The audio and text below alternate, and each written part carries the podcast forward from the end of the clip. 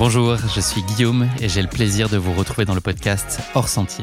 Hors Sentier, c'est le podcast de Baou qui vous emmène loin des sentiers battus. On y parle certes de sport santé et de nutrition, mais on y partage surtout de belles histoires d'athlètes. Hors Sentier, c'est un nouvel épisode, un mardi sur deux, avec en alternance un format de rencontre au cœur de l'intimité de l'invité et un format d'échange sur le thème de la nutrition.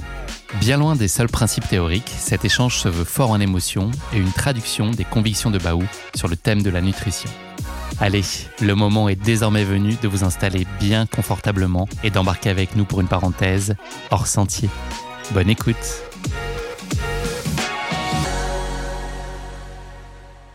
Salut à tous, c'est Xavier Thévenard. Je suis ravi de vous accueillir pour le podcast Hors Sentier.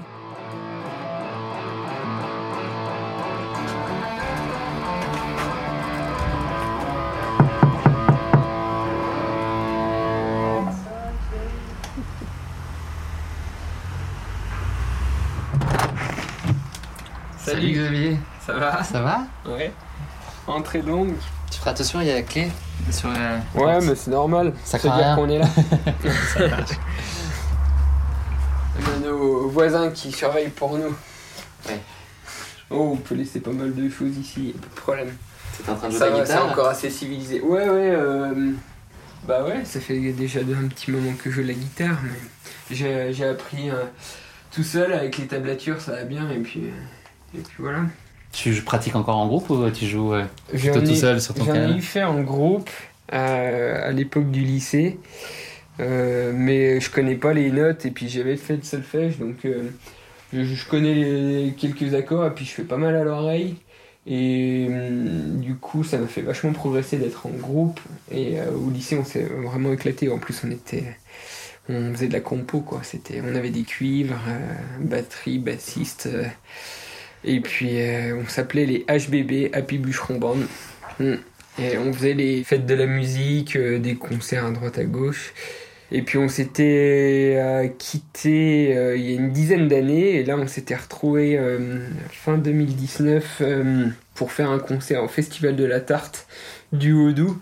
C'est un festival euh, local euh, bien sympa, c'est on élit la meilleure tarte du Haut-Doubs. Et puis euh, du coup à cette occasion on s'était retrouvés, on avait fait 5-6 répètes avant et puis c'était fou parce qu'on s'était pas vu depuis 10 ans et puis en quelques répètes, C'est euh. revenu et puis on a joué, c'était super quoi. Et puis d'ailleurs, il y a sur YouTube, Ouais, il y a une vidéo qui est culte qui existe que j'ai vue. Voilà, de- avec une vieille que je recommande. c'était sympa. Et puis moi, je continue un peu tout seul quoi. Je m'éclate. Et quand tu dis à l'oreille, tu retrouves un morceau, t'arrives à retrouver précisément? Bon, il faut que, faut que je le passe plusieurs fois, mais pas d'un seul coup, quoi. Il faut que. Mais, mais euh, oui, oui, euh, j'arrive à retrouver euh, quelques notes à l'oreille, et puis, euh, et puis voilà, quoi. Mais, ouais, c'est un moment de, de détente et de penser à autre chose, quoi. Mm. Est-ce Voilà. que tu peux nous dire où on est aujourd'hui Ouais, et ben on est à Jung, donc euh, ça fait une dizaine d'années maintenant que un peu plus que je suis euh, ici. Moi je suis pas originaire euh, de Jung, hein, je viens de des plans d'automne, c'est une petite station de ski au sud du massif du Jura. J'ai vécu 20 ans là-bas, euh, toute mon adolescence et mon enfance. Tes parents avaient un gîte, c'est ça là-bas? Exactement, un gîte auberge au pied des pistes de ski de fond. Et puis en fait, je suis venu ici pour faire mes. Parce que j'ai fait mes études à Pontarlier euh, en sport-études. euh, et puis il y avait une section. euh, euh, il y avait une formation dans les métiers du bois. Donc moi, je, suis, je viens de la, filière professionnelle avec. euh, j'ai passé un BEP de charpente et un bac pro de menuiserie. Et on avait des horaires aménagés pour s'entraîner. en- J'étais en section sport-études, ski de fond, biathlon. Et puis euh, pour les déplacements, euh, c'était plus simple de trouver un pied à terre ici parce qu'on avait les compétitions le week-end. En, euh, et s'il fallait revenir à chaque fois au plan d'automne pour revenir ensuite en début de semaine euh, sur Pontarlier, c'était un peu compliqué. Je l'ai fait au au tout début d'année quand j'étais en seconde. Et du coup, ben après, euh, je me suis installé là. ton point d'ancrage. Exactement. Et puis mon frangin m'a suivi aussi, euh, mon plus jeune des frères qui a fait le, même parcours euh, professionnel que moi. Et euh, ensuite, on a bossé dans le même centre de vacances parce qu'on a passé d'autres diplômes pour devenir éducateur sportif, moniteur de ski de fond. Il habite juste à côté de chez toi en plus, la porte à côté. ouais. On, on s'est même Inséparable. retrouvés dans la même classe alors qu'on a deux ans de, de différence. Mais comme j'étais une, une tronche à l'école, on est arrivé à se retrouver dans la même classe. et puis voilà, on fait encore pas mal de choses ensemble encore. Et puis, donc là, il reste encore, euh, je sais pas combien de temps encore on sera là, mais euh, là, on est en train de réhabiliter une vieille ferme avec ma compagne dans le, dans le Haut-Jura. Et euh, donc, je pense. C'est à combien de temps d'ici? C'est une heure et quart à peu près. Donc dès que tu as un peu de temps, euh, c'est la, première, la chose que tu priorises, c'est d'aller passer du temps là-bas pour avancer. Euh. Exactement, ouais. euh, quand, quand, quand on a les, les, les matériaux, les outils, et puis qu'on peut, on, on y va ouais, assez régulièrement. Ouais. Vous faites tout vous-même il y a des non, choses que non, vous pouvez non, pas faire bah, Bien, une grosse œuvre, euh, et puis on repart quand même d'une vieille baraque qui a 360 ans l'année prochaine. Donc euh, il faut avoir euh, des matériaux, il faut avoir des machines, il faut avoir de la technique, et puis tout ça, se lancer tout seul, bah voilà, ça demande un certain savoir-faire et un certain coût. Mais après, comme je viens de la filière professionnelle, j'ai deux trois connaissances, et puis dès qu'il y a possibilité, euh, bah, j'y vais, et puis je bosse avec, euh, avec Clément, euh, qui... qui est un copain mais qui a une boîte de charpente et puis L'idée, c'est que ça devienne quoi? C'est un, un lieu de vie personnel, mais que tu vas adosser à un projet ouais. professionnel en lien avec ta pratique notamment? Ouais exactement. Un c'est lieu ouvert? de- ouais, la, la maison elle est assez grande donc il y a une partie habitation pour nous puis on fait une partie location. Après on sait pas sous, sous quelle forme mais euh, l'idée c'est d'accueillir un peu de monde euh, aussi euh, à toute saison. On se dit peut-être que fin d'année prochaine on pourrait y être. Ce serait le mieux. Mais pas, pas dans toute la partie de la maison parce qu'il y a beaucoup beaucoup de boulot. Dans une seulement dans une partie puis on fait au fur et à mesure après. Donc v- 2023 fin 2023 si tout va bien et puis euh, sinon bah, sur 2024 on verra bien Je lève le nez, là, il y a- on est donc chez toi, il y a pas mal d'objets assez euh, iconiques et emblématiques. Là. Juste Mm. après la porte d'entrée, il y a des paires de chaussures qui sont euh, suspendues. ouais Elles ont une histoire. Bah, Il y en a trois, hein, ça donne un indice déjà de ce que ça pourrait être. trois paires. Les, les trois, trois paires de chaussures qui ont, qui ont remporté l'UTMB, donc 2013, 2015, 2018. Voilà.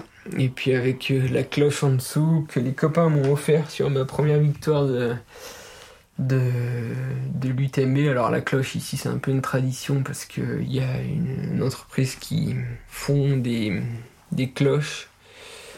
Ici, il y a une course mythique euh, qui est la Transjurassienne en ski de fond, et puis le vainqueur de la Transjurassienne, il a une belle cloche comme ça, on appelle ça des clarines. C'est celle qui est sur ce mur-là? Ouais, exactement. ouais. Et ça, c'est celle de Amélie parce que voilà, c'est un peu, comme je disais, la tradition dans le Jura. Là, c'était pour ses 30 ans. Et puis, euh, ça, c'est pour le, la première victoire de l'UTMB en 2013 avec euh, la devise qui était euh, entraînement difficile, course facile. mais bon, parce que je disais souvent ça. Et... Après, je sais pas si c'est très vrai, mais enfin voilà. Donc ouais, ça fait des beaux souvenirs. Mm. Ouais, ouais. De l'autre côté du mur, bah, il y a justement la tranche du trail dont tu parlais. Ça, c'était euh, premières expériences en trail en 2010. Ouais, et, ouais. puis, Mm. et puis là, c'est euh, comme un trophée, c'est un tableau, c'est ça, de, Ouais, de c'est 2011 ça, qui est. c'est- Est-ce que c'était remis au vainqueur ou est-ce que ça aussi c'est une création de, des gens de ton entourage pour, euh, pour, Ouais, euh, marquer la- le, souvenir? Non, non, c'était le trophée de la, de la victoire du, de la tranche du trail en 2011. Ouais. C'était la, ouais, ma... Ta première victoire, euh, Ouais, c'est sa première victoire. puisque toi, ce que tu disais, tu venais plutôt du, du ski, ski de fond et biathlon. Euh, ouais, exactement. euh, tout gamin qui naît dans le Jura, euh, dans le Haut-Jura, pratique le ski de fond l'hiver, parce que c'est culturel et puis on a de la neige quand même, donc au- autant en profiter. Puis plus le ski de fond parce que on a un domaine vallonné euh, avec des grandes étendues et des beaux espaces. Et c'est idéal pour pratiquer le ski de fond. Et on a moins de structure pour le, ski alpin. Et du coup, le ski de fond, ben, ça se rapproche énormément de la course à pied, puisque euh, c'est un effort qui est assez similaire au niveau cardiovasculaire. Euh, du coup, tous les gamins dans les clubs aujourd'hui qui sont en ski de fond pratiquent le trail euh, depuis, euh, depuis tout temps, euh, parce que moi, des, séances de, de trail, de course à pied en nature, j'en ai fait beaucoup avec le, le club. Et puis, avec les bateaux même. Hein, donc, forcément, ça aide ensuite quand on se lance sur des disciplines de, de, de, trail de longue distance parce que. C'est plus complet en termes de préparation physique et de, ce que ça fait travailler le ski de fond Ouais, c'est un des sports les plus complets. On fait travailler tout le haut du corps, euh, du haut en bas, et puis euh, tous les muscles. et ça fait beaucoup travailler le gainage aussi, euh, puis l'équilibre, la coordination, le, il y, a, il y a, vraiment plein d'intérêt à pratiquer le ski de fond pour, euh, pour le trail. Euh, Rassure-moi, tu n'utilises pas les skis de fond qui sont en bois, qui sont plaqués euh, au mur à gauche? Ceux-là, je les ai jamais utilisés. Peut-être hmm. deux générations au-dessus, c'était utilisé. à l'époque, ils avaient des skis en bois comme ça, et puis et ils arrivaient à se faire plaisir aussi avec, avec une paire de skis. Aujourd'hui, on a beaucoup trop de paires de skis pour pour la pratique du ski de fond, il faudra revenir à des choses un peu plus simples et puis euh, peut-être un, peu moins de paires. Alors je redis pas de revenir au ski en bois, mais avec euh, moins, moins de paires. Il y a sur la gauche aussi euh, de, ton, de ta salle à manger le tracé du TMB. Ouais. Et en dessous, il y a une petite citation. cette fois, c'était Ah oui, on n'est jamais à l'abri d'une bonne performance.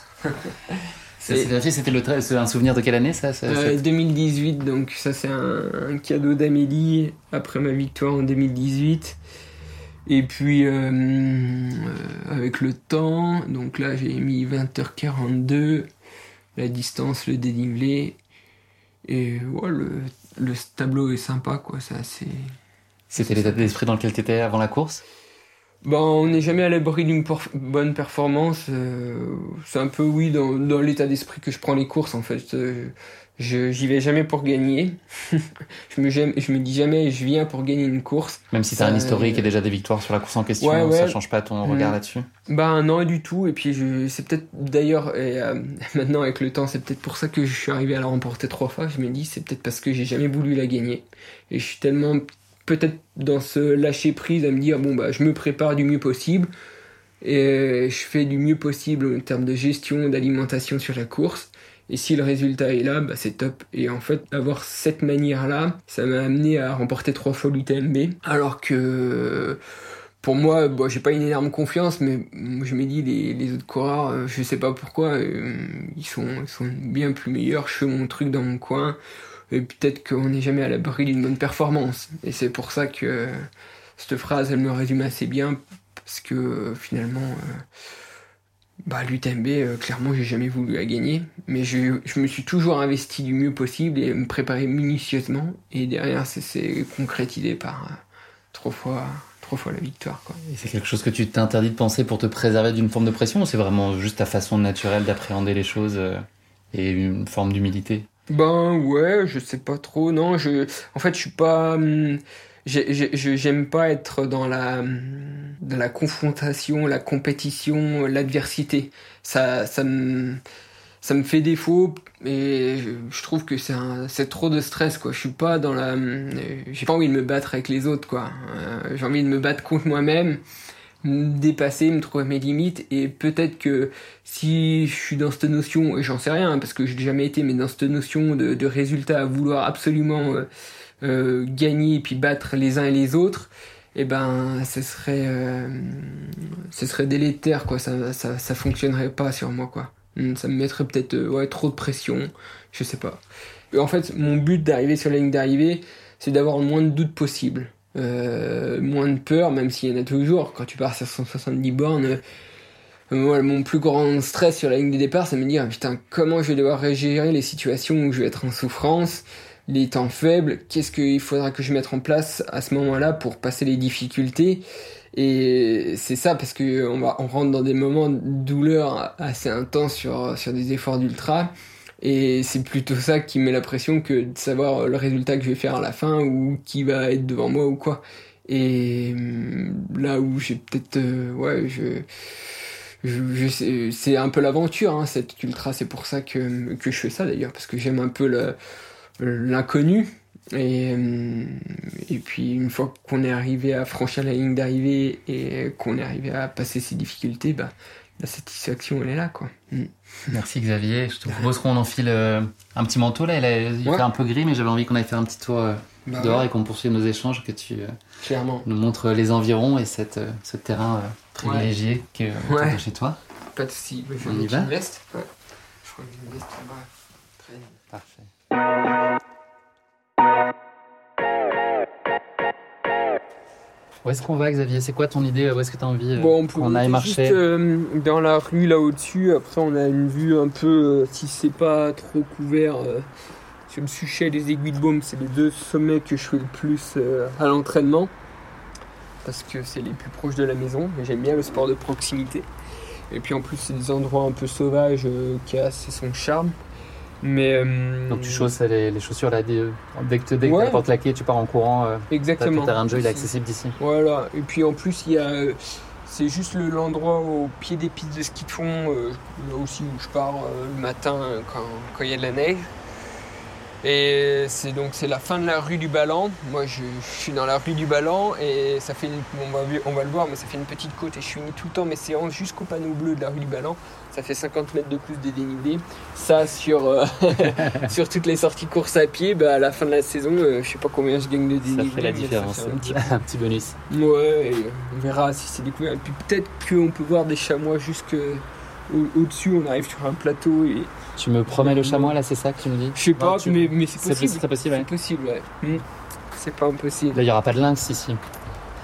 Euh, bah alors là, les lynx, pour le voir, euh, j'en ai vu un la semaine dernière et ça faisait 4 ans que j'en avais pas vu un. Donc euh, ça c'était ma cinquième fois dans ma vie. T'as des pièges à lynx, c'est ça, non? Pour les, pour Bah, les on a photographies. des, des, des, pièges euh, photos pour, euh, pour regarder un peu euh, quand il passe et puis et c'est intéressant de voir d'essayer de quantifier un peu sa présence avec mon frangin. Bah c'est surtout lui qui est qui est qui est assez pointu là-dessus et il est passionné puis il bosse avec bah, les gardes forestiers du coin et sur la protection du loup et du lynx. Voilà. Il y en a beaucoup. Enfin, on parle de. C'est quelques. Y a, individus sur, ou il y en sur a- le massif du Jura, on dit qu'il y a 120 individus des lynx. Donc euh, le Jura, il fait 400 km de long. Au plus large, euh, 60 km. la chaîne du Jura, donc 60 à 80 km, ouais, au plus large. 80 même. Et ben, ça fait pas, ça fait pas beaucoup pour en voir. En plus, euh, quand tu regardes un chat qui va qui se promène, tu vois que c'est, très, c'est très discret dans, son, dans, sa progression. Bah, lynx, c'est pareil. Et puis en plus, il, y a le, il se camoufle très bien dans le, dans le décor. Donc c'est, quand même compliqué de, de l'apercevoir. Il faut quand même passer un peu de temps. euh, et puis euh, les fois où tu rencontres et que tu fais sa rencontre, c'est ouais, c'est un moment fort quoi. Là la semaine dernière, euh, ça fait monter le cœur quoi. Statistiquement, là, le fait que tu en as vu un la semaine dernière, ça veut dire que. Bah, y a peu de chances qu'on en voit un ensemble aujourd'hui. Ouais. 5 ans, 5, ans en 34 ans. Ah, Cinq tous les sept ans, 34 ouais. C'est pas mal. Un par septennat. Et en plus, on va dire que je connais à peu près les endroits où ils peuvent être. Euh, J'y suis assez souvent. On a une certaine idée de la- la- du passage avec les pièges photos. On sait combien de fois ils peuvent passer euh, dans une semaine. Et c'est pour, pas pour autant qu'on les voit quoi. Insaisissable. Puis on met les pièges photos aussi pour surveiller un petit peu euh, les chasseurs s'ils font pas de bêtises quoi. Donc, il y a eu des plus là pour euh, commencer Ouais. notre marche. Bah voilà, c'est la rue du Ballon, c'est celle-là que je finis tout le temps, jusqu'au panneau bleu là-bas. Et là, c'est le départ des pistes euh, des skis de fond. Voilà. Je fais aussi ici des skis de fond, et puis après, tu peux partir pour, euh, pour des centaines de kilomètres euh, direction le nord. et ouais, là, t'as as déjà, t'occuper. t'as déjà un, bon, un bon terrain de jeu, ouais. Qu'est-ce que t'aimes le plus, toi, quand tu es ici? Qu'est-ce que t'apprécies le plus de cette vie Euh, bah, C'est le- particulièrement ces terrains-là que tu aimes. Il y a la nature, j'imagine, mais ces terrains-là en particulier, la Ouais. tranquillité. Ouais, ouais. euh, alors là, euh, Jung, euh, c'est de moins en moins tranquille parce que c'est une zone frontalière avec, la Suisse à proximité, donc il y a beaucoup de gens qui viennent ici pour travailler. Et c'est très demandé. L'immobilier, il est assez élevé. Et c'est un peu une ville dortoir, quoi. Et il y a de plus en plus de monde. Donc après, bon, pour s'évader, il y a le Suchet et les aiguilles de baume qu'on va voir derrière. Il y a le Mont d'Or pas loin. Et c'est des espaces qui sont assez encore authentiques, sauvages. Et pour s'épanouir, trouver un peu plus de liberté, il n'y a, a, aucun problème. Euh, là où on va être prochainement avec Amélie dans le Haut-Jura, mm. euh, c'est un peu loin de tout, mais c'est un souhait. Hein. il n'y a pas de service à proximité, c'est vraiment très rural. Et, euh, et là, c'est encore un niveau un peu un niveau au-dessus par rapport à, à la liberté, les grands espaces, etc. Ce projet-là, c'est un projet dans lequel tu te, toi, t'imagines, ça pourrait être un projet de vie durable et que c'est l'endroit qu'il te faut pour passer euh, les bah, années à venir? Ouais, en fait, euh, quand, quand j'étais gamin au plan d'automne, euh, au plan d'automne, on y va, on n'y passe pas parce que c'est un cul-de-sac. C'est un petit hameau, c'était pas une commune, et puis on était, c'était la ferme isolée autour de, grands espaces, et du coup, euh, on a toujours baigné dans ce milieu naturel, en fait, un peu en symbiose avec ce milieu naturel. Donc en fait, on se rapproche euh, tout simplement de ce qu'on a pu vivre euh, étant gamin. Amélie, c'est pareil parce qu'elle elle est, native du Haut-Jura et les endroits où elle a vécu étant enfant, c'est à peu près pareil que les plans d'automne. très isolés. et puis avec voilà, des conditions un peu rudes, pas mal d'entraide aussi. Et, c'est pour ça qu'on est vachement en face sur le fait qu'on veuille être ici, euh, dans ce cadre de vie. Et puis euh, l'idée d'être autonome, indépendant, ben, ça, nous tient à cœur. Et puis arriver après avoir un, gros potager, des, des, arbres fruitiers, etc. C'est aussi une chose qu'on aimerait mettre en place pour avoir un maximum de, d'aliments du, jardin et pas être autonome parce que à mon avis c'est un peu compliqué d'arriver à, son autonomie au niveau de la bouffe mais s'y rapprocher en tout cas. Hmm. Par la force des choses, tu as des engagements qui te font euh, quand même te, déplacer. Est-ce que c'est euh, des moments euh, pas forcément simples tu Ça t'irait très bien de rester au calme dans ton environnement 365 jours par an ou moi aussi tu prends plaisir à te connecter à d'autres endroits, d'autres lieux, d'autres énergies?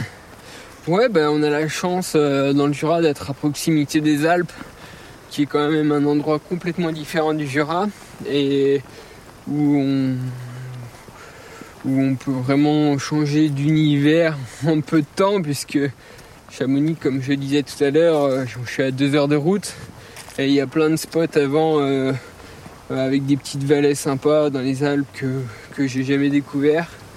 Et euh, donc on a cette chance-là. Après, ça me gêne à aucun moment donné de rester longtemps à proximité de chez moi parce qu'il y a tellement de choses à faire. Et puis, euh, et puis voilà, on voit là, c'est l'automne. Euh, entre l'hiver, le ski de fond, le printemps, les, tout, au fil des saisons, ça évolue, ça évolue. Et puis du coup, on, on s'en lasse pas quoi. je fais tout le temps les mêmes sentiers autour de la maison.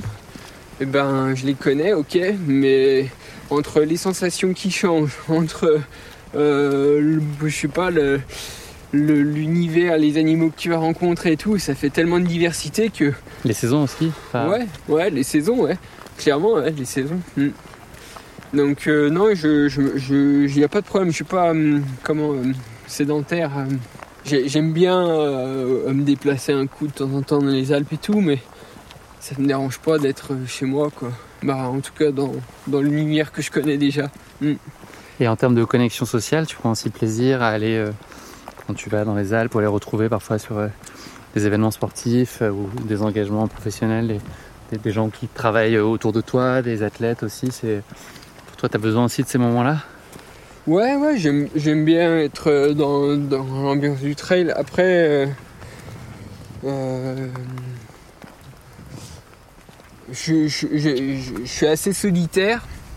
Ça me dérange pas, par exemple, de me retrouver une semaine euh, sans si je vois personne, ça me dérange absolument pas. Mais euh, j'aime bien voir du monde, etc. Euh, aussi quoi. Je suis pas insociable, mais je,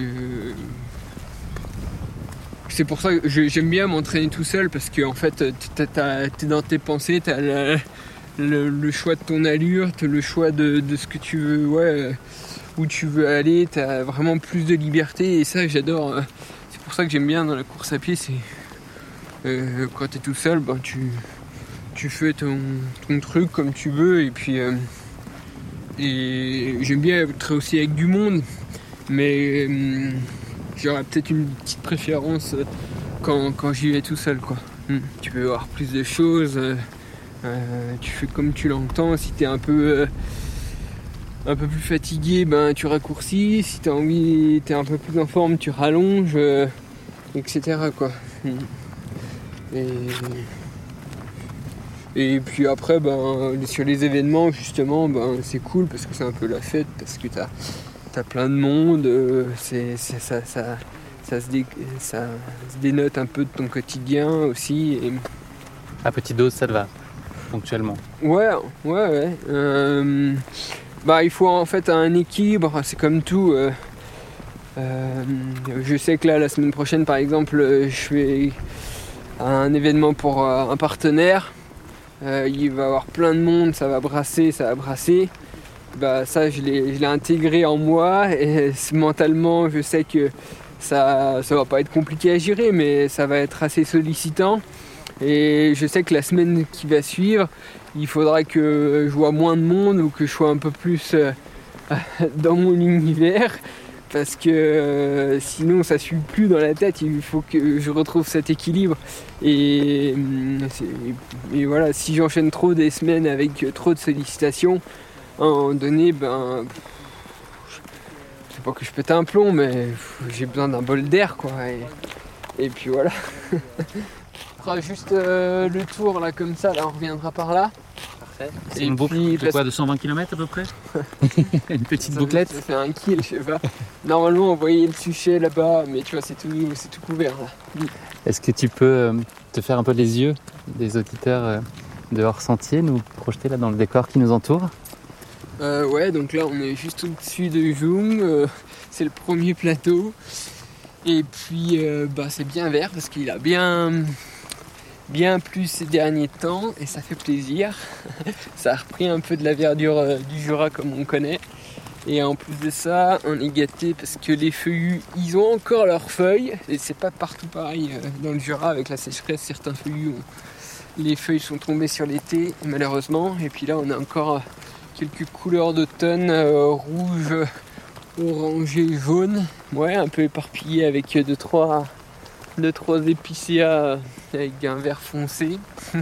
Pas beaucoup d'animaux autour de nous. Non, là pour le moment. Euh, la pause déjeuner peut-être euh, D'habitude on peut voir les chamois, mais euh, en lisière du bois, ils sont souvent en lisière de bois là-bas, mais là, ils sont pas là.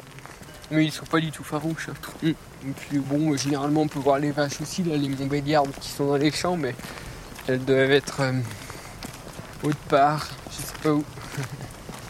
Est-ce que tu as un endroit très spécifique là autour de là où on est ou peut-être un peu plus loin qui te tient particulièrement à cœur quand tu vas faire justement tes sorties, tes entraînements? Est-ce que tu as un endroit qui t'est particulièrement cher? Ouais, ben là on voit la montagne qui est cachée dans la brume là-bas. un peu d'imagination. C'est le Mont Suchet, donc ça c'est du côté suisse. Hein. Là on est en France, la, Suisse elle est juste là en fait, la frontière. Elle est... Quelques kilomètres? Ouais, à quelques kilomètres.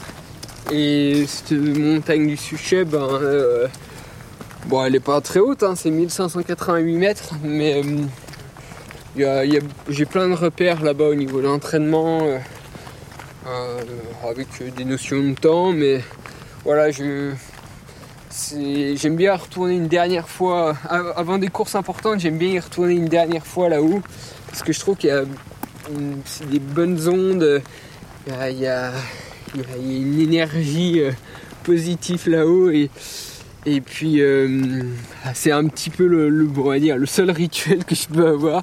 C'est avant une grande compétition, je vais une dernière fois euh, sur le suchet parce que généralement quand je vais là-haut ça, ça se passe pas trop mal après. Et puis et puis voilà juste pour la, en fait la en y allant on passe par la forêt, par des alpages, par des petites combes, et puis tout ça, ça a son charme.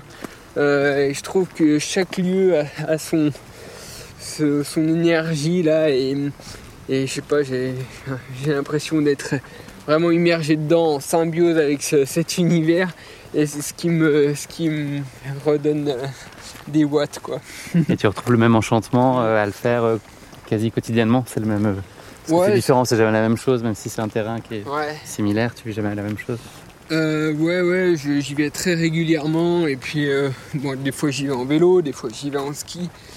Euh, bon, ski de fond moins parce qu'il n'y a pas, c'est assez préservé, il n'y a pas de, piste de ski de fond, mais on peut y aller en ski de rando, on peut, puis souvent à pied, en marchant. J'ai fait plein de belles rencontres là-bas.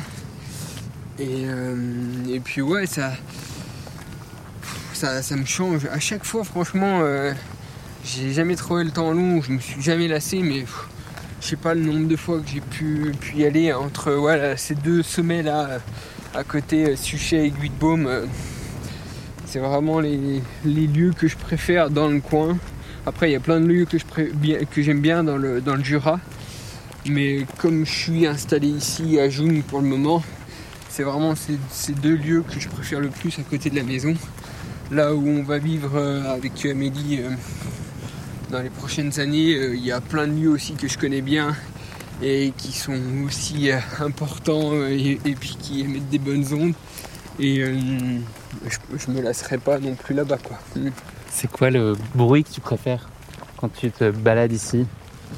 C'est le bruit de la pluie comme ce qu'on a là en ce ah moment sur le visage. La petite bruine. Le vent qui souffle. les cloches. Ouais, les cloches. Les cloches, et j'adore les cloches. Que ça soit au... un peu à tout, toute saison. L'odeur des foins aussi l'été, j'adore. Euh, mais même là, à cette période-là, quand tu te promènes dans les bois, que l'humus de, la forêt, euh, ça a une odeur particulière. Et, tout ça, ça, te rappelle des bons souvenirs parce que tu as toujours vécu ça étant enfant. Euh, et t'as l'impression de te replonger un peu dans ton enfance quoi. Mm. Toi t'as passé ton enfance euh, dehors euh, Ouais j'ai quand même passé pas mal de temps dehors étant gamin mais en fait euh, là où on vivait c'était donc isolé de tout, il faut s'imaginer une baraque mais vraiment perdue au milieu de, d'un champ et puis de la forêt autour. Ton premier copain à quasiment 10 km de là C'est ça, on y allait en marchant et puis après on courait toute la journée parce qu'on tu vas aux cow-boys et aux indiens donc. Euh, T'étais plutôt cow-boy ou indien J'étais indien. ouais parce que euh, les plans d'automne c'est dans, dans le département de l'Ain. Et euh, ceux qui sont de l'Ain c'est des indiens.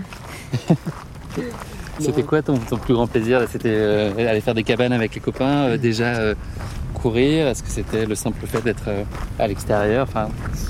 Bah euh, ouais, faire des cabanes de moi, on aimait, on aimait bien. C'est pour ça aussi que je me suis formé en tant que charpentier parce que euh, on a toujours planté des clous un peu à droite et à gauche. Même si on s'est rendu compte que de planter des clous, des planches de bois dans les arbres, c'était pas forcément le top après. mais ouais, on, on, faisait des cabanes en hauteur, des trucs déjà un peu un peu chiadé pour un enfant quoi. T'avais fait des plans avant en 3D Non, non, quand même. C'était à l'œil. C'était quoi euh, ton rêve de, gosse d'un point de vue professionnel ou plus personnel? Tu, tu rêvais de quoi quand tu avais 8-10 ans?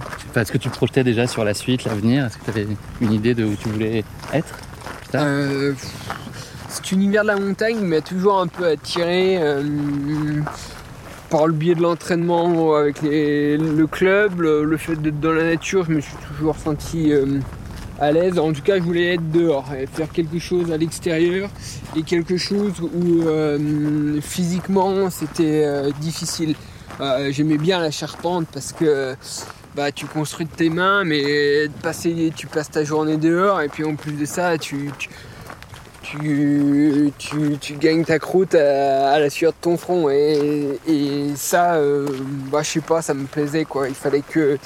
Il fallait euh, ait euh, j'en chie un peu dans la journée pour avoir une bonne satisfaction à la fin et puis d'être posé en fin de journée. Finalement, ben, tu vois, euh, c'est pas si loin de ce que je fais aujourd'hui. Alors même si ça a été un chemin de vouloir de faire du niveau, ça n'a pas été une volonté en soi. Ça s'est passé comme ça. très bien, je, m'épanouis dans cette discipline-là et, dans ce mode de vie.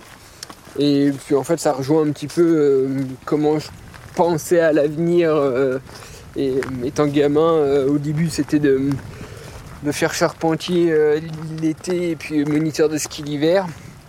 Moniteur de ski l'hiver, je le fais plus ou moins encore un peu, mais, mais voilà, d'être dehors et puis de faire travailler ses muscles et de sentir son corps, quoi.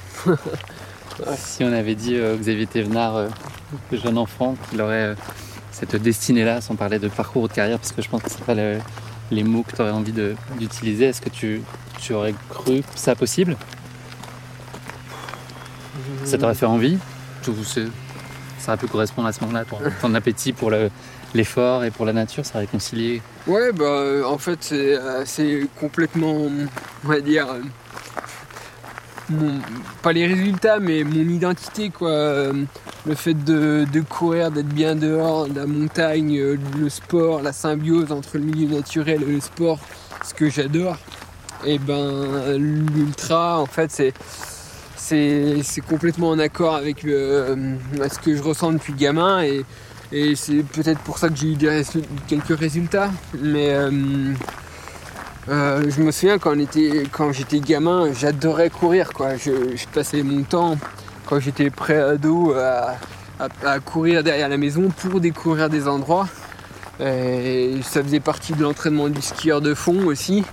Et puis euh, souvent quand les skieurs de fond, soit tu fais plus du vélo, soit plus de la course à pied, soit Mais moi j'adorais beaucoup plus aller dehors en courant parce qu'il y a plus de notion de liberté. Et des, kilomètres sur le plateau de retour derrière la maison, j'en ai eu fait. Et, et à l'époque, ben, c'était pas du trail, quoi. Il n'y avait pas de compétition en trail, il y avait des crosses, des, des longues distances, c'était 20 km à l'époque. Mais euh, généralement, euh, quand, quand c'était les grandes vacances, et eh ben, je bossais avec les parents euh, au gîte. Et puis, et je m'entraînais, j'adorais passer du temps dehors dans l'effort physique. Et j'aimais bien découvrir des nouveaux lieux. Donc euh, j'allais à un endroit, je découvrais, je regardais sur la carte, je revenais, etc. Et à la fin de l'année, avant de rentrer en cours, parce que euh, fallait que je me sèvre un bon coup, parce qu'on allait être euh, installé sur une chaise pendant plusieurs mois de l'année à étudier et puis à être devant un prof. Et je sais que ça, ça, ça me froissait un petit peu. Donc il fallait je me disais le dernier jour de l'été, qui correspondait plus ou moins à la période de l'UTMB, et eh ben je partais de la maison et je faisais tous les endroits où j'étais passé dans l'été. Et du coup, ça me faisait une énorme boucle. Et peut-être que déjà, quand j'avais. Alors, on n'avait pas les mondes connectés, mais. Euh, mais je pense que j'ai déjà eu fait 50 km quand j'avais quand j'avais 15 ans, 14 ans euh, à, pied dans les bois, en marchant, en courant, avec du dénivelé positif.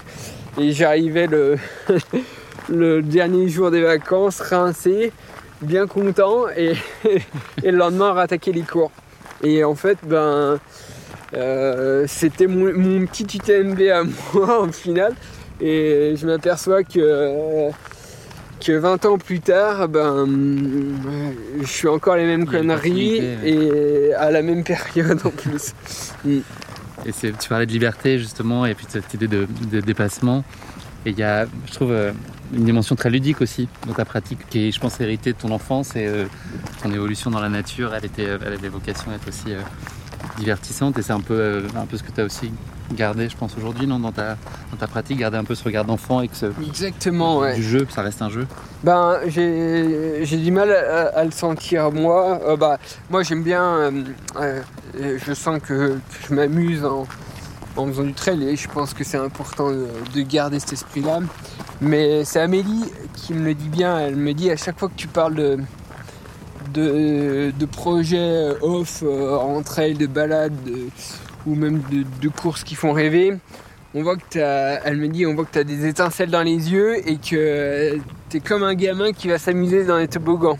Et moi j'ai du mal à, bah, je me vois pas donc je peux pas le savoir. Mais elle, elle, me dit ça assez souvent et puis c'est vrai que, que bah, je pense que c'est important pour euh, continuer à progresser et à s'épanouir que finalement c'est quoi la base euh, dans, le sport? C'est ben, ça quoi. C'est d'être dehors euh, au calme tout seul ou à plusieurs et, puis de faire des, des choses en montagne qui nous feront rappeler ensuite des, des bons souvenirs etc quoi. Et à mon avis, elle est là la base, quoi. C'est, de pouvoir euh, échanger, d'avoir des bons souvenirs, et c'est un truc qu'on garde en soi toute sa vie, qui nous fait grandir en tant qu'individu, quoi. Hmm. Alors qu'un bien matériel, euh, souvent, c'est ce que je dis, euh, ben, t'achètes un truc, on te le vole, tu le casses, il brûle, bah, il t'appartient plus. Tandis que un parcours euh, que tu as voulu réaliser en off ou un UTMB que tu as fini, et eh bah ben, ça inscrit en toi, c'est quelque chose qui t'appartient en toi toute ta vie quoi et c'est le seul truc qui t'appartient au final quoi. Parce que rien ne t'appartient, euh, t'as acheté une bagnole, bah ouais bah demain ta bagnole euh, si tu peux lui mettre du gasoil dedans, hein, elle roule plus, c'est con et puis on peut te la voler et, voilà ça tu vois le bien finalement je trouve qu'il n'y a, pas beaucoup de choses qui t'appartiennent, il y a peut-être que ça, quoi, en fait. Mm. Le jour où tu as fait ta première compétition en trail, est-ce que tu as ressenti quelque chose de différent, le fait d'épingler un dossard Est-ce que d'un seul coup, ça a donné un, autre regard sur ta pratique ou est-ce que ça, ça en, aucun cas euh, affecté ton intérêt et ton, la façon dont tu appréhendais ton sport jusqu'à maintenant? Est-ce que ça a juste créé de l'émulation supplémentaire ou, même pas Bon, c'est sûr que d'avoir des résultats, ben, ça, donne envie encore plus de s'investir, de progresser, de comprendre les choses. Et c'est vrai que le trail, c'est assez global parce que c'est pas uniquement euh, du physique, euh, de la condition physique.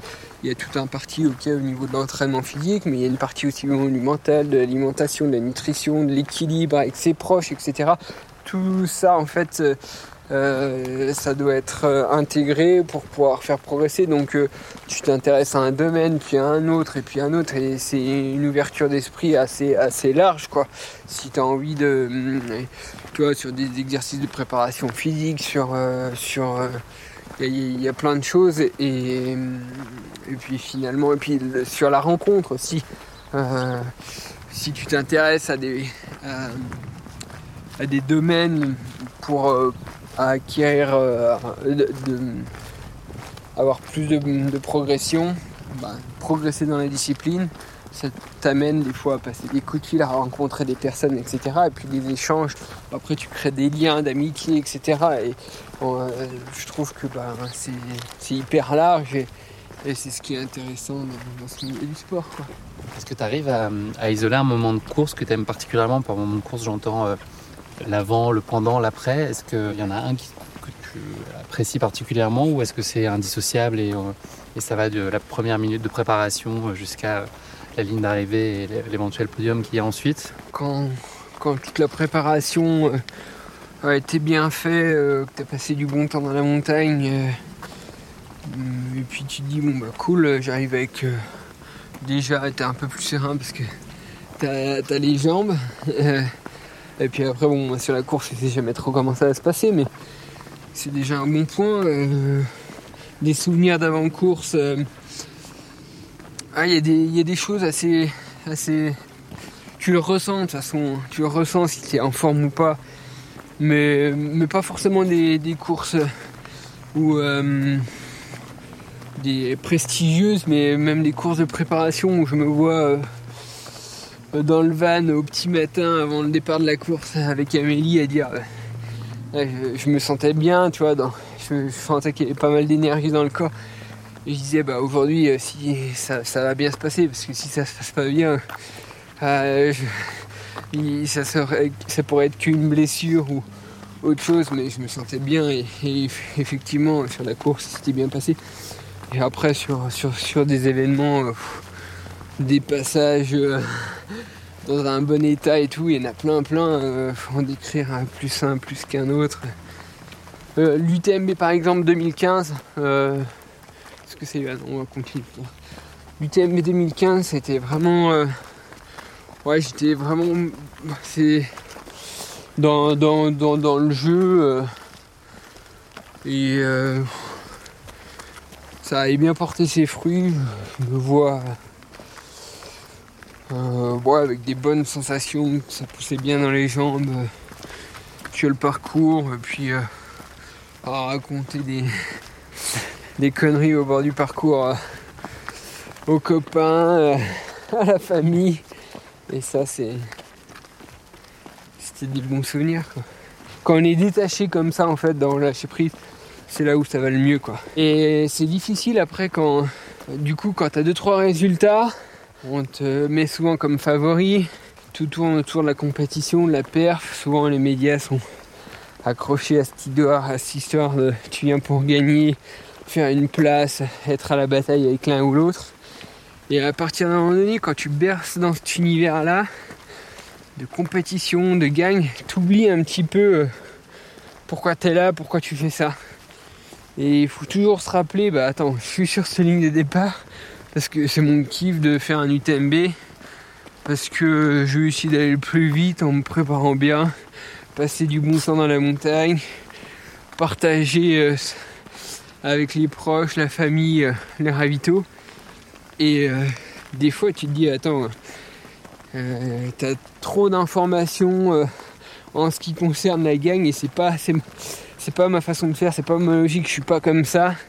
Je vais. il faut arriver à se recentrer un peu sur soi, pas dire pourquoi on est là, etc. pour, pour pas se laisser embarquer dans des mauvaises, mauvaises pensées quoi.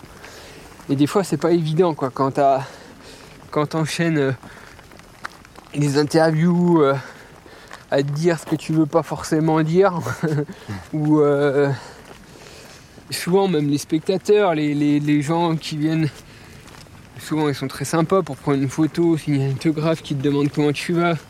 Ah tu viens pour gagner ou tu vas faire ça. Non, je, je, viens pas pour gagner. Je vais, essayer de me démerder. Mais c'est tout quoi. En admettant que ce soit possible, est-ce qu'il euh, y a une course, pas forcément la plus, plus connue euh, de ton palmarès, que tu aimerais revivre, dont tu aimerais revivre les émotions? Ou que tu vivrais peut-être différemment aujourd'hui? Ben, c'est vrai que l'UTMB 2013 c'était un peu particulier parce que c'était ma première victoire sur l'UTMB, je m'attendais pas du tout à gagner la, plus grande course en ultra. Mais ouais, je sais pas trop. Euh, j'arrivais de la ligne d'arrivée, mais je sais pas trop comment me comporter. Là, je mettais un gros coup de pied dans la fourmilière. Qu'est-ce qui allait euh, se passer derrière? Et, peut-être ce truc-là, euh, j'aimerais bien le revivre euh, pour profiter plus. Parce que limite c'était un peu. J'avais un peu de peur à l'idée de franchir cette ligne d'arrivée parce que je sais pas trop quelles allaient être les conséquences derrière quoi. Et puis euh, c'est marrant. Au contraire, tu savais très bien ce que ça allait avoir comme conséquence. Non, non, je, je savais pas du tout à quoi m'attendre. Je savais qu'il y allait forcément, ça allait induire beaucoup de changements derrière. Et c'est ce changement forcément qui, qui, me faisait peur. Alors même si c'est on va dire euh, certainement ça allait être des bons problèmes, mais il y aurait une modification dans mon, mode de vie parce que certainement que ça allait à, tenir, euh, ça allait approcher des partenaires, que ça allait. Euh, ouais, j'avais pas idée de ce, que, ce qui allait se passer, mais je sais que ça allait.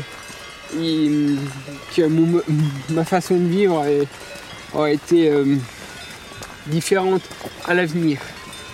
Euh, oui, effectivement, bah, là, j'ai eu mon premier contrat professionnel à partir de ce moment-là. Et puis derrière, bah, des, modifications dans le quotidien, mais mais bon, c'est encore une fois, c'était c'était des bons problèmes. Mais bon, euh, c'est compliqué hein, ce sport de haut niveau parce que je, sais pas, des fois je me dis est-ce que c'est très sain?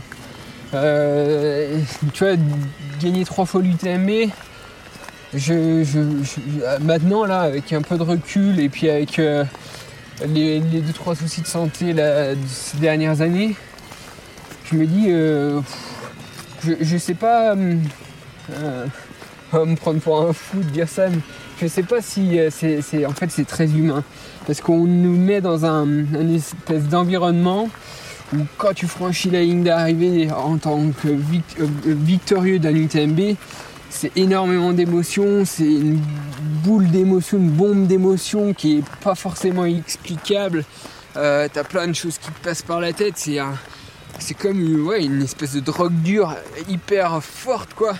Et puis euh, et, derrière, euh, là aujourd'hui, je m'aperçois qu'il y a, tu vois, avec les trois soucis de santé, il n'y a pas de, a pas de compétition, il y a moins, y a moins ces émotions. Alors il y a plein de trucs que j'aime faire dans la vie, euh, d'aller aux champignons, passer du temps avec Amélie, faire un peu de sport, fabriquer, construire, plein de trucs, mais qui soient, on va dire, aussi forts que les émotions qu'on a pu rencontrer sur une compétition ben ça, ça, arrive jamais au même niveau, tu vois. Euh, et des fois, je me dis, ben, et, euh, d'avoir, est-ce que de retourner un peu en arrière et de me dire, est-ce que j'aurais pas préféré ne pas les gagner pour arriver à un niveau de satisfaction euh, dans mon quotidien qui soit plus linéaire, où je me contente de choses encore plus simples. c'est peut-être finalement pas si déconnant que ça parce que des fois il y a un tel gap et quand je revois juste une image ou euh, des victoires, euh, une vidéo qui peut passer, ça va faire monter les émotions et puis tu dis ouais, c'est tellement de, bonheur, de, mélange de satisfaction, d'émotions intenses que de retrouver ça dans la vie réelle en fait, et eh ben il n'y a, presque pas quoi. Il y a plein de choses que j'aime bien faire mais pas qui n'arrive pas à être aussi haut, euh, aussi au même niveau que ça. Et des fois, je me dis, bah putain, euh, je me dis peut-être que. Je, dis pas que euh, l'UTMB c'est une bonne chose, ça m'a ouvert plein de portes, ok, mais, mais peut-être que j'aurais, j'aurais jamais remporté ces trois UTMB. Peut-être que à l'instant là où je parle, alors peut-être pas à l'avenir, mais à l'instant là où je parle, et eh ben je me dis au moins euh, dans ces périodes compliquées, euh, j'arriverai à, me satisfaire de beaucoup plus de choses euh, simples et avoir des, émotions qui sont qui sont qui, me fassent plaisir parce que j'ai jamais gagné l'UTMB, tu vois. Parce que je veux dire, le décalage il est. Donc là, ce qui veut dire qu'il y a une forme de retenue, enfin de, sensibilité par rapport à ce sujet-là, forcément, et la pratique de haut niveau qui est contrariée aujourd'hui par la maladie de Lyme, est-ce que ça, ça fait que tu as un quotidien qui t'accomplit moins? Bah, je forcément aujourd'hui c'est un peu compliqué parce que j'arrive pas à faire des, très grandes sorties. La compétition, euh, j'en parle même pas. Mais euh, je sais que c'est quelque chose qui est important euh, chez moi bah, de, faire des, grandes balades en montagne. Ça me procure beaucoup de bonheur. Et ça aujourd'hui je l'ai pas. Et c'est vrai de. Mais je dis pas que ça va pas revenir. Et moi je ferai tout pour que ça revienne. Ça va revenir. Ça va revenir je baisserai pas les bras comme ça, mais euh, c'est ça, fait beaucoup remettre en question sur euh, ce que en fait euh, ce que j'ai pu vivre, ce qui était presque à, l'époque pas quelque chose de normal, mais où je m'en accommodais bien. Et puis j'ai dit oui bah en fait ok je me suis préparé, ça s'est passé. Et puis je mesurais peut-être pas l'impact que ça pouvait avoir à ce moment-là, ah bah, à l'époque où j'ai gagné les TMB par rapport à, par rapport à aujourd'hui. Quoi. Hmm. Et, euh, et en fait, je, me dis, mais la santé, c'est, tellement important parce que ça, ça engendre plein de choses derrière. Quoi. Je veux dire, euh, pour, rien que pour son quotidien, son bien-être et tout. Euh, c'est difficile de quand on est en forme, de mesurer à quel point c'est important et à quel point ça rend euh, heureux et d'avoir du plaisir quand tout va bien. Et c'est en fait dans les périodes où quand ça va mal, tu te dis ah, j'aurais peut-être dû profiter un peu plus à ce moment-là, d'être un peu plus dans le moment présent et, pas être échappé dans les pensées euh, parce que euh, tu te dis ouais c'est pas c'est pas rien quoi. Mm. Là, t'en es où aujourd'hui par rapport à la maladie? Est-ce que tu arrives à. Parce que c'est possible de le savoir. ça fait bientôt un peu moins de deux ans. Est-ce que tu arrives à, mesurer euh, des avancées? Est-ce que tu as, eu encore beaucoup d'incertitudes, même si il y a des protocoles qui sont mis en place, donc que, ça va mieux? Ouais, bah, tu aujourd'hui? c'est encore un peu compliqué, mais c'est un peu souvent il y a des périodes où ça va bien, des périodes où ça va moins bien, mais je suis encore sur un peu dans les des fois je suis au-dessus de la vague, des fois je suis dans le creux de la vague. Là j'ai fait une analyse il n'y a pas si longtemps, c'est la seule analyse fiable pour savoir si on est encore euh, en lien avec cette bactérie. Donc j'ai pas encore les résultats, mais pour moi il n'y a pas trop de doute, mais après on verra bien. Mais parce que les sensations à l'entraînement ne sont pas encore euh, terribles, terribles. Et puis, mais après je désespère pas parce que je me documente énormément, je fais appel à pas mal de thérapeutes je comprends des choses et chaque flore est différent, chaque infection est différente. Et il y a des choses que j'ai pas encore testées que je mettrai en place prochainement. Il y a plein de, thérapies un peu alternatives aussi que j'ai pas essayé, qu'il faut que j'essaye. Et du coup, euh, je me dis que euh, ça va finir par lâcher quoi. Est-ce que tu as le sentiment euh, quand même de prendre la mesure de la maladie et puis d'avoir appris d'elle et puis d'avoir des petites victoires au quotidien sur elle. Ouais, c'est compliqué, c'est ça que tu as l'impression que des fois tu gagnes. tu gagnes et tu dis ah c'est bon c'est fini. Et puis en fait quelques semaines après ça te rappelle à l'ordre et puis tu dis ah non c'est pas fini. C'est con hein. Et c'est ça qui est vachement vicieux sur moi, c'est que la bactérie elle a une capacité à se, à se cacher, à, à se modifier, à passer au travers du système immunitaire qui est assez hallucinant et, il y a encore beaucoup d'incompréhension euh, sur son mécanisme dans le monde médical.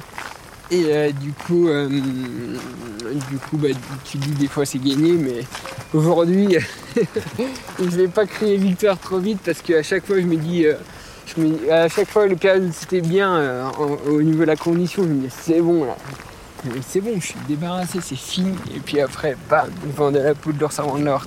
Tu es trop tôt, donc euh, cette fois, je ne me ferai pas avoir. Il faudrait euh, bien une période de deux mois sans pépin euh, avant que ça vienne. Là, ce qui n'est pas le cas. Hein. J'ai pas une période sur un mois où, ça va bien nickel. Est-ce que c'est possible d'avoir le, recul et puis je passer par heureux, mais par rapport à justement une gestion d'une course en ultra, de, de te dire que ça c'est le coup de moins bien, mais que nécessairement il y a des il y a du mieux après Est-ce que c'est possible de s'accrocher à cette idée-là et de se dire qu'il faut serrer les dents comme dans une course c'est compliqué, mais qu'il mm. y, aura, il y a du mieux qui est devant nécessairement? Ben, euh, de toute façon, moi je, je, je, suis pas, comme je disais, du genre à baisser les bras comme ça. Et puis il faudrait que j'ai tout expérimenté avant euh, pour traiter cette maladie, avant de me dire euh, c'est cause perdue. Et ça, c'est encore pas cause perdue parce que j'ai pas tout testé. Et puis, euh, et puis ce qui m'accroche le plus que tout, c'est de pouvoir faire des grandes balades en montagne et passer du temps dehors euh, avec des bonnes sensations, vraiment avec des bonnes sensations. C'est ce qui me ferait le plus plaisir. Et, et c'est pour ça que que je ne désespère pas quoi. Et puis euh, aujourd'hui on est il y a quand même pas mal de recherches sur la maladie, il y a pas mal d'avancées euh, aux États-Unis, en Allemagne, etc. En France on est un peu dépourvu malheureusement. Mais euh, je me dis ben voilà aujourd'hui grâce à mon hygiène de vie de sportif, c'est peut-être pour ça que je suis dans cet état-là, que j'arrive à avoir assez de vitalité pour faire pas mal de choses au quotidien. Mais si j'avais pas mon hygiène de vie de sportif, eh ben, je sais pas dans quel état je serais, mais hum, ça, ça pourrait être euh, beaucoup moins bien que, ce que je vis aujourd'hui. Et il y en a beaucoup euh, qui ont cette maladie, qui sont en fauteuil roulant, qui ont, des gros problèmes de, concentration, des mal aux articulations, euh, etc. Donc moi je encore je chanceux par rapport à pas mal de, des personnes atteintes de la maladie de Lyme. Et puis, euh, et je me dis que si je continue à avoir cette hygiène de vie là, et puis que euh, les chercheurs trouvent un traitement euh, à l'avenir qui, qui éradique complètement la, bactérie, et eh ben ça sera tout du temps de gagner parce que je l'aurais maintenu dans un. Dans, je l'aurais maintenu, elle ne sera pas développée parce que j'ai une bonne hygiène de vie, parce que j'essaie de, d'avoir un système immunitaire assez fort pour pas qu'elle se développe euh, parce que euh, je fais pas mal de choses à côté pour limiter la propagation de la bactérie. Donc tout ça, ça permettra d'atténuer les, effets néfastes sur moi et puis, et puis peut-être que le jour où ça arrivera, ben, en, quelques temps, ça sera quand ça arrivera le traitement, un traitement un peu plus voilà qui permettra de l'endiguer, ben ça sera du temps de gagner. Est-ce que euh, paradoxalement, euh, cette maladie, elle a pu euh, révéler des choses, révéler des choses sur toi, sur tes capacités à justement faire front? Est-ce qu'il y a des, malgré tout des apprentissages positifs? On entend souvent l'idée de transformer une contrainte en opportunité. Est-ce que, est que ça t'a révélé des choses sur toi dans, la gestion? Ah ben, clairement, clairement. c'est souvent ce que je dis en premier d'ailleurs. je vois le côté positif et c'est peut-être mon côté optimiste aussi, mais je dis, euh, je dis ouais, ça m'a appris énormément de choses. je me suis vachement documenté, euh, j'ai compris comment fonctionnait un peu plus le corps. Euh, j'ai, à un moment donné, je me dis mais c'est pas possible, c'est une maladie infectieuse, on est au 21e siècle, c'est pas possible de, de, la traiter directement comme n'importe quelle maladie infectieuse. j'ai eu quand même beaucoup d'antibiotiques, je me suis dit mais à un moment donné ça coince ça, doit coincer au niveau, euh, au niveau psychique parce que et puis je voulais vraiment trouver des solutions. J'ai lu énormément de livres sur le développement personnel euh, qui m'ont ouvert l'esprit et, puis qui m'ont qui vont certainement m'aider quand tout reviendra quand quand euh, pour ma pratique sportive et j'ai rencontré plein de gens super sympas. Et, pour ça, c'est vraiment le bon côté, quoi. Et encore aujourd'hui, j'en apprends. Mais, et puis là, ouais, j'ai pas, j'ai pas fini d'en apprendre et c'est ça qui est, qui est top. Après, je préfère que ça soit plus là. Et puis, dans chaque situation, on trouve euh, des choses positives, mais même. Euh, ouais, mais bon, c'est des passages. Je sais pas si c'est des passages, mais il faut que ça passe en tout cas. On pourrait dire que la maladie, elle sera derrière toi quand Quel moment c'est, euh, Est-ce que c'est les deux mois dont tu parlais Est-ce que c'est être un jour sur de départ avec l'idée de te dire que tu pourrais être compétitif, en tout cas sans ambition de place ou autre, mais en tout cas d'être en pleine possession de tes moyens c'est, Ce serait quoi l'indicateur euh bah, L'indicateur, ouais, ça va être euh, déjà euh, plus de symptômes pendant un certain moment. Et, puis. Qu'est-ce qui, toi, symboliquement, te ferait dire ça y est, c'est, revenu comme avant? C'est, bah, des sensations, c'est cette. Ouais, ouais, des sensations. Des sensations sans symptômes, des symptômes typiques de la maladie de Lyme. J'en ai je les, je, les, connais très bien. Donc euh, aujourd'hui, si je les ai plus cela pendant une certaine durée, euh, que j'arrive à avoir un enchaînement correct au niveau de l'entraînement sans que ça s'effondre euh, en récupérant normalement. Au niveau du pouls, au niveau de la variabilité de fréquence cardiaque, j'ai énormément de données aussi qui me permettent de savoir si c'est là ou pas trop là. Mais en plus, voilà, si dans, durant l'hiver, là en ski de fond, j'arrive à faire un truc euh, un peu cochon au niveau de la distance et puis euh, dénivelé un format, format ultra et que derrière la récup se passe bien, et eh ben là euh, je pourrais me dire que je tiens quelque chose. On l'a évoqué au tout début de l'échange, ton engagement, en tout cas tes convictions pour la préservation de, l'environnement, qui est, voilà, qui est un discours que tu as embrassé, en tout cas sur lequel tu as pris la parole ces derniers temps. Est-ce que c'est, euh, est-ce que c'était cette sensibilité, elle était déjà là par la force des choses quand tu étais euh, très jeune à évoluer dans la nature, sans que tu te poses la question, que tu formalises? Pour toi, ça a toujours été en fait logique et tu voyais déjà comme euh, mm. des hérésies la façon dont le mode de consommation de notre société. Tu avais déjà ce regard-là très jeune en voyant les limites de ça parce que toi tu étais très ancré dans la nature très jeune mm. c'est toujours été présent? Pas forcément que avoir être dans un milieu naturel toute son enfance on voit bien que ce milieu-là, au fil des années, euh, c'est celle qui procure du bonheur, de la joie. Tu as envie de la, préserver, de la protéger parce que euh, voilà, c'est c'est ce qui, te fait grandir et puis ce qui te rend heureux. Donc euh, après, ben, tu comprends comment fonctionne notre monde. et puis j'ai toujours été un peu, même déjà à l'époque du lycée, militant, euh, il y avait plein de choses qui me dérangeaient dans notre façon de faire, notre mode de vie. Et puis ça s'est accentué un peu au fil des années euh, parce que j'ai encore. Euh, tu grandis quoi, tu, tu mûris, tu, comprends des choses, tu, tu te bouquines, tu bouquines, tu te documentes et, et c'est pour ça que mes engagements ils sont assez forts parce que bah, je pense assez fort parce que quand tu connais euh, les quelques données euh, sur euh, les différents rapports du GIEC sur ce qui devrait se passer ces prochaines décennies, ben. il n'y a plus le choix. Ouais, il n'y a plus le choix, quoi. Il n'y a plus le choix et puis il fallait que je mette un peu du sens dans ma pratique aussi. Euh, me dire, bon, bah, c'est cool, ce qui te rend heureux, c'est le milieu montagnard, c'est la nature, mais si tu détériores un environnement qui te procure du bonheur, bah, ça n'a pas très de sens, quoi. C'est un peu le serpent qui se mord la queue. Alors. Euh, il fallait mettre des actes dans tout ça, il fallait que ça s'équilibre. Alors après, je suis pas irréprochable, je suis pas parfait, plein de contradictions. Mais euh, aujourd'hui, par exemple, euh, la seule directrice euh, qu'on devrait tous prendre, c'est par rapport aux accords de Paris.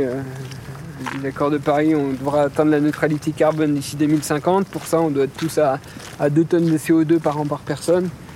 Et ça, dans les médias, on n'entend jamais parler de ces 2 tonnes. Il y a beaucoup de scientifiques qui nous alertent euh, et qui nous préconise d'aller dans ce sens-là vers les 2 tonnes de CO2 par an par personne.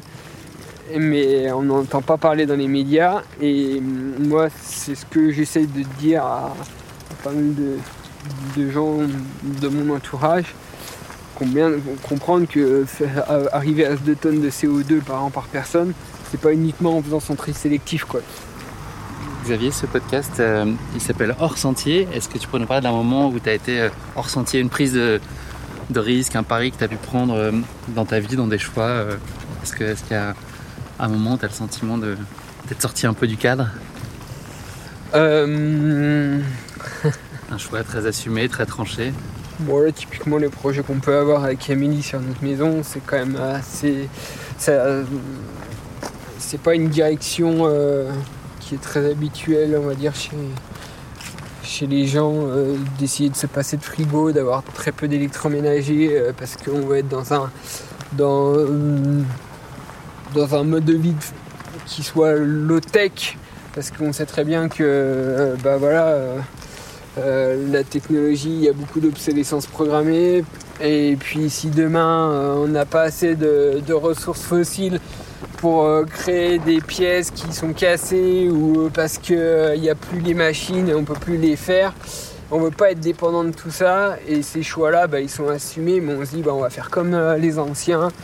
On va conserver les aliments en cave, on va trouver d'autres techniques de conservation, on peut faire très bien la vaisselle à la main en utilisant très peu d'eau. Et il y a plein de réflexions comme ça.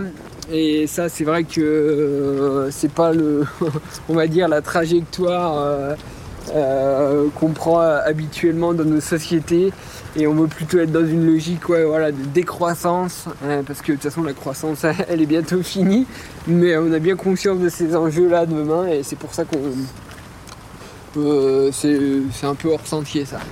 Xavier, on a interrogé Thomas, euh, qui est ton manager. Je posais la question à Thomas de nous parler un peu plus particulièrement de, votre relation et de ce qu'il apprécie de votre duo, votre binôme. Vous êtes très complice, tu vas nous raconter ça. Ce que j'apprécie le plus à, être au contact de Xavier, que ce soit pour le travail ou en tant qu'ami, c'est qu'avec lui, il n'y a jamais de soucis, c'est, tout est simple. Euh, il est vraiment pas difficile à vivre. Euh, c'est, ça qui m'impressionne parce que aux yeux des gens, c'est une, un peu une personnalité publique euh, qui est suivie par euh, beaucoup de monde, euh, qui commence à avoir une certaine notoriété publique.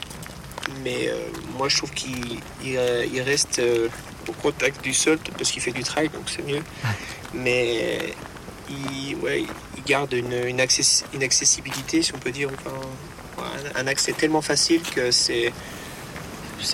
Moi, ça, m'impressionne. Je connais personne qui garde son niveau de.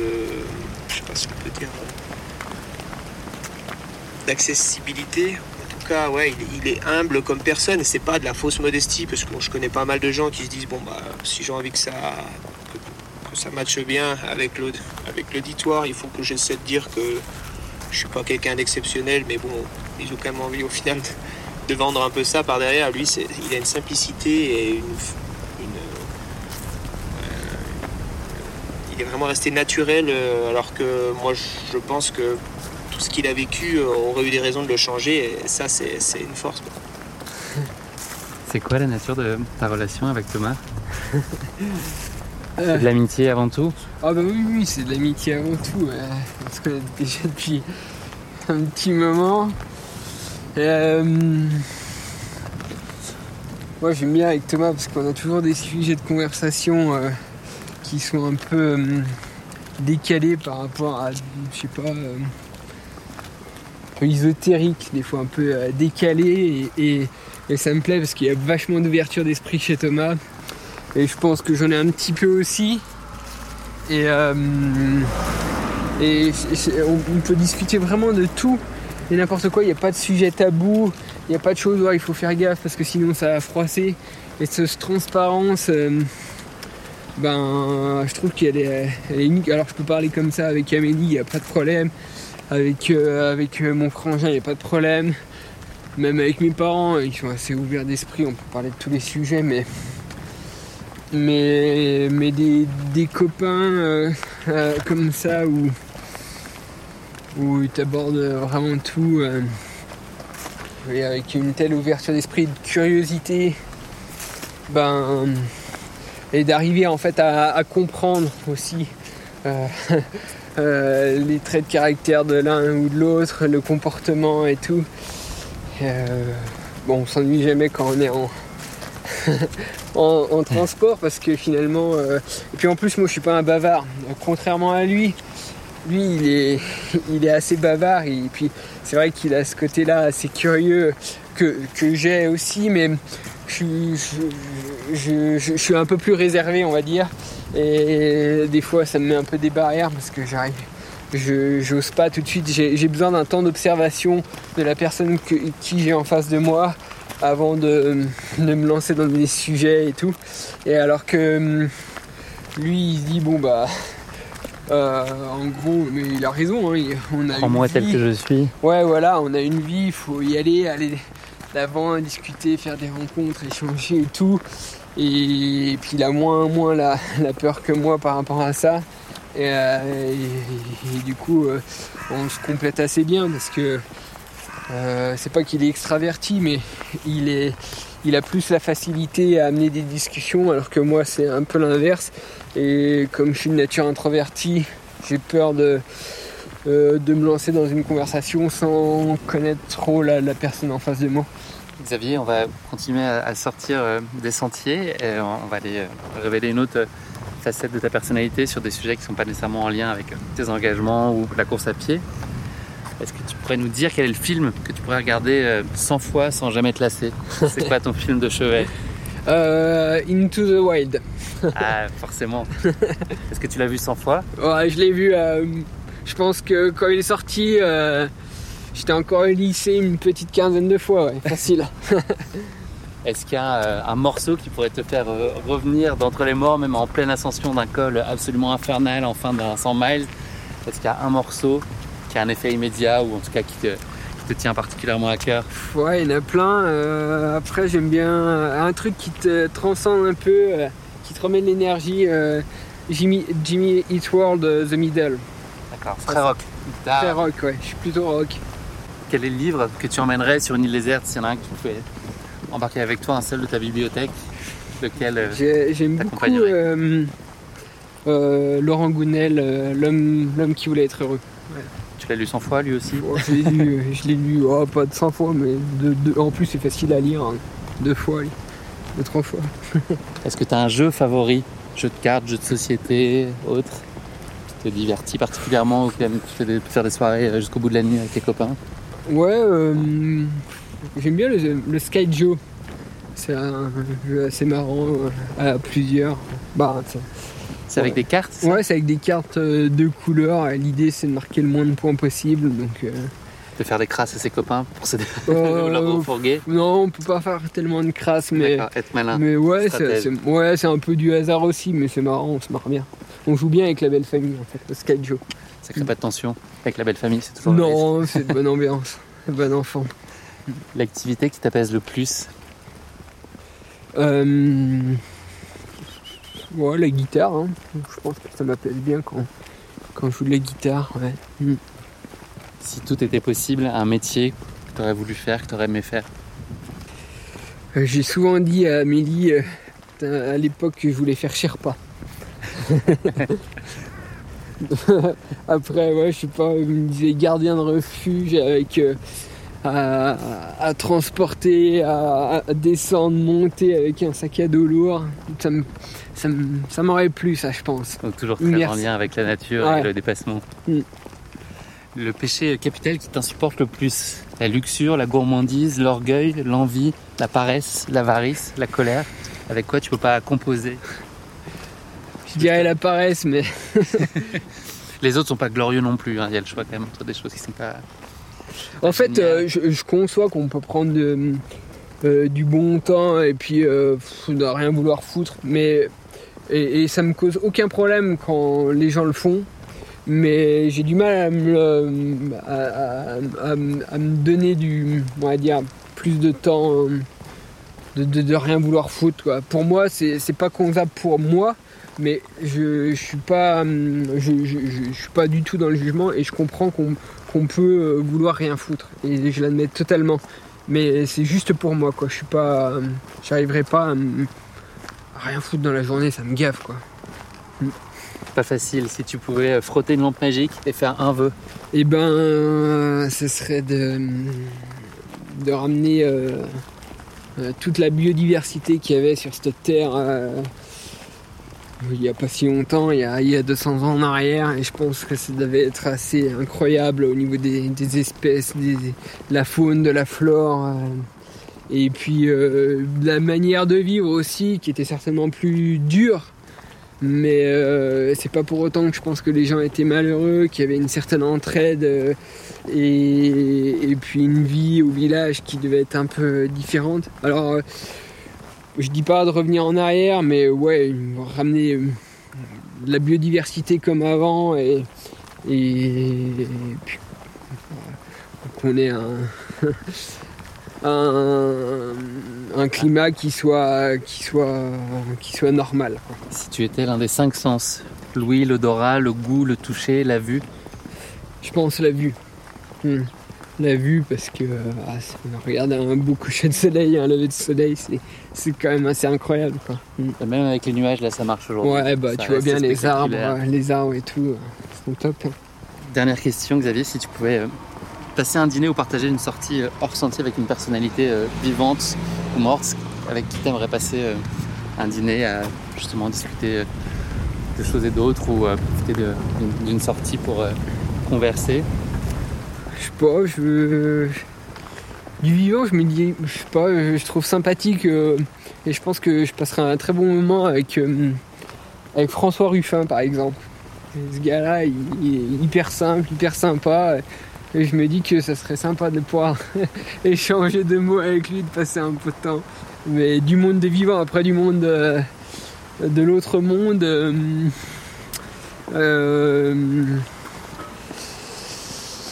de l'autre monde qui, euh, qui me viendrait à l'esprit. Un scientifique, un inventeur, euh... un bienfaiteur de l'humanité, Gandhi. Ouais, peut-être, ouais.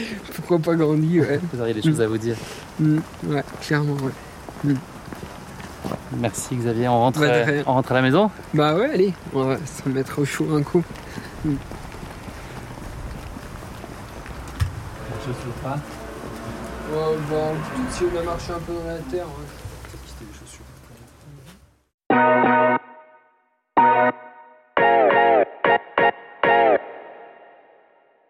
On n'a pas vu de bouquetin. C'est dommage qu'on n'a pas vu le sujet. on était hors sujet. C'est bon pour toi? Ouais. Xavier, nous voilà de retour chez toi. Ouais. J'ai quelques questions à te poser euh, sur la nutrition, qui est un thème qui va nous intéresser euh, beaucoup dans Hors Sentier. Ouais. Est-ce que tu pourrais nous parler des, grands principes de nutrition que, que tu essaies de t'appliquer euh, au quotidien et qui dictent ta discipline sur le sujet? Alors, il n'y a aucune contrainte, obligation dans, dans, ma façon de m'alimenter au, quotidien. Après, bah, il y a des choses qui me correspondent assez, puis que je mets en place parce que ça me fait gagner en vitalité puis en confort de vie. Euh, donc en gros, euh, je consomme euh, principalement à la base de la pyramide, c'est des, des, végétaux, des, des légumes crus ou cuits, et puis beaucoup d'aliments à index glycémique qui sont bas, low carb, peu de glucides, un peu typé chasseur-cueilleur paléo quoi. Voilà, mais parce que ça, voilà, je, je mange pas de gluten ni de lactose parce que ça me ça me crée quelques intolérances et, et puis je suis pas forcément très bien si j'en consomme. Donc euh, voilà, voilà un peu. Mais ça m'empêche pas d'avoir beaucoup de diversité, beaucoup de saveurs différentes euh, et il n'y a aucun problème par rapport à ça. Quoi. En situation de course, comment ça s'applique sur un format, sur un 100 miles par exemple? Eh ben Justement, en étant avec Baou, c'est tip top parce que finalement, euh, les aliments, bah, ils sont déjà de qualité, ils ont des index glycémiques bas, ils sont basifiants pour l'organisme puisque c'est souvent à base de, de bah, à base de fruits et d'oléagineux. Donc euh, ça tamponne un petit peu l'acidité liée à l'effort physique et ça c'est une bonne chose.